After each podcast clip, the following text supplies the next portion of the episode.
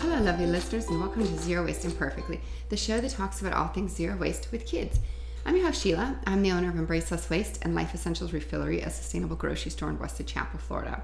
Our show is short, sweet, and to the point. This morning, you're going to hear Pepper in the background because he is wide awake and it's still early here. I didn't think he'd be so hyper by now, but here we are. So, every day, people come into my store and they ask for organic cleaning products.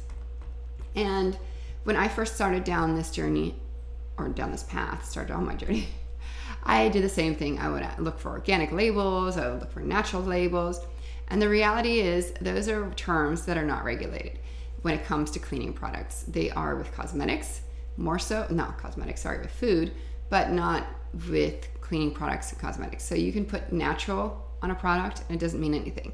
You can have the most unnatural product out there and call it natural and it's just peachy. So for a consumer, that makes it rather difficult because you really don't know what you're getting unless you truly read the labels and then you do your research about the products in them. And of course, when you are buying a cleaning product, the less ingredients that are in there, hopefully all that you recognize, the better it is for you. And anything with fragrance in it is always going to. So I always reference EWG or Environmental Working Group because that's what my go-to database is.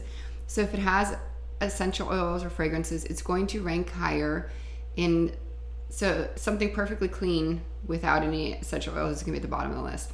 And the more stuff you add to it, the higher up on the list it's going to go, especially with fragrances because they're irritants of any sort. Um, so that's important to know. But just keep in mind that something labeled natural and organic does not mean anything when it comes to cleaning products.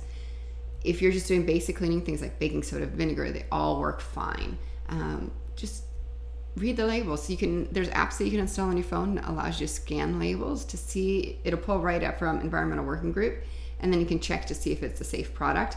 Um, the EPA also has great resources on identifying cleaning products, and it's just not safe for it, to make sure it's not. They, I'm not awake yet.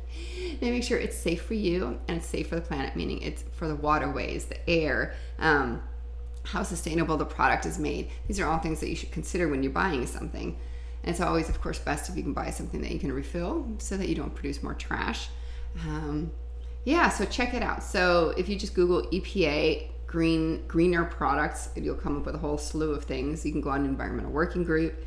Just keep in mind. And one thing you should always consider if you're not familiar with the term is greenwashing. And that is defined as the act of providing the public or investors with misleading or outright false information about the environmental impacts of a company's products and operations. And that is definitely happening. When you look at a lot of labels, you'll read about it. It says it's perfectly clean, perfectly natural, perfectly safe.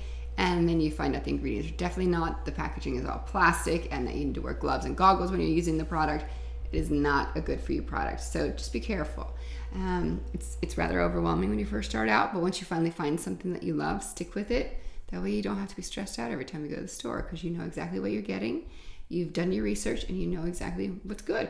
Um, Environmental Working Group is definitely a great place to start, and the EPA. They both have products that are that they've checked out. Um, I think EWG might be a little bit. I can't say they might be a little more thorough. I like their way of doing it better personally, but that's entirely up to to you. So check out your resources. I'd love to hear any stories that you might have where you thought you were using this great product only to find out it wasn't at all. I'd love to hear your stories. You can find me on all platforms at Life Essentials Refillery. Thanks for listening and have a wonderful day.